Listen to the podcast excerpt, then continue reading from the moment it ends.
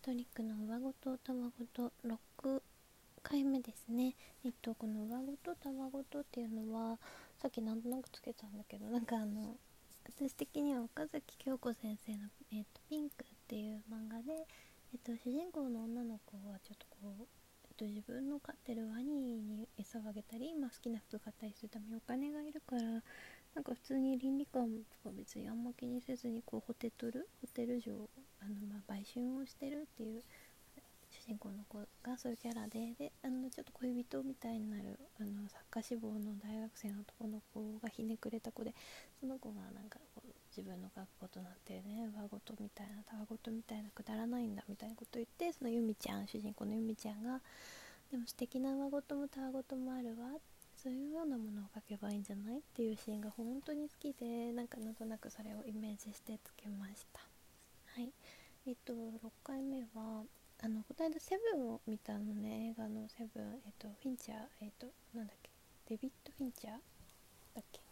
のえっとセブンを見ました。た。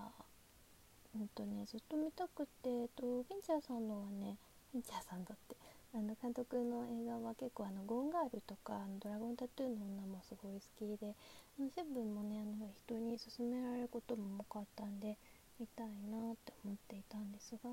やっと見れてねあのよかったね。なんか私この「うつ映画」つまりあの終わり方が結構ひどい映画がすごい好きなんですね。なんかそれでだからそういうと結構アジアセブンはあってミストに並んでよく言われるんですけどまあ納得の終わり方だったかな。すごいあのこういうシリアルキラーものって結構好きでなんだろう。あの、まあ、それこそ「フロムヘルとかあの、うん、よく見てるんですがグラグあ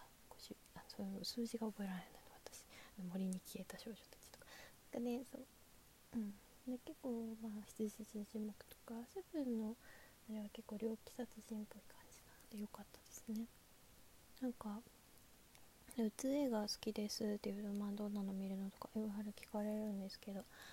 あのなんかこうミストとか、まあ、セブンみたいにうわえ終わり？みたいなのも好きだしあの田野由紀監督の「100万円と苦虫女」っていうあの青優ちゃんが主演の映画が「邦画」がすごい好きなんですけどそれを見とかあとはクレ美穂さんあ違うなえっとこれなんだっけ誰だっけ。いやとりあえず100万円と苦虫女みたいにこうゆるくでじんわりひどいみたいなのも結構好きですね。まあジョベと取らず魚たちとかも結構終わりももやっとするというか、まあ、いわゆるハッピーエンドよりそういう映画の方が気持ちに残りやすいっていう部分はあるのかもしれないですね。なんか自分の人生のことでもそうだと思うんだけどうまくいったことよりなんか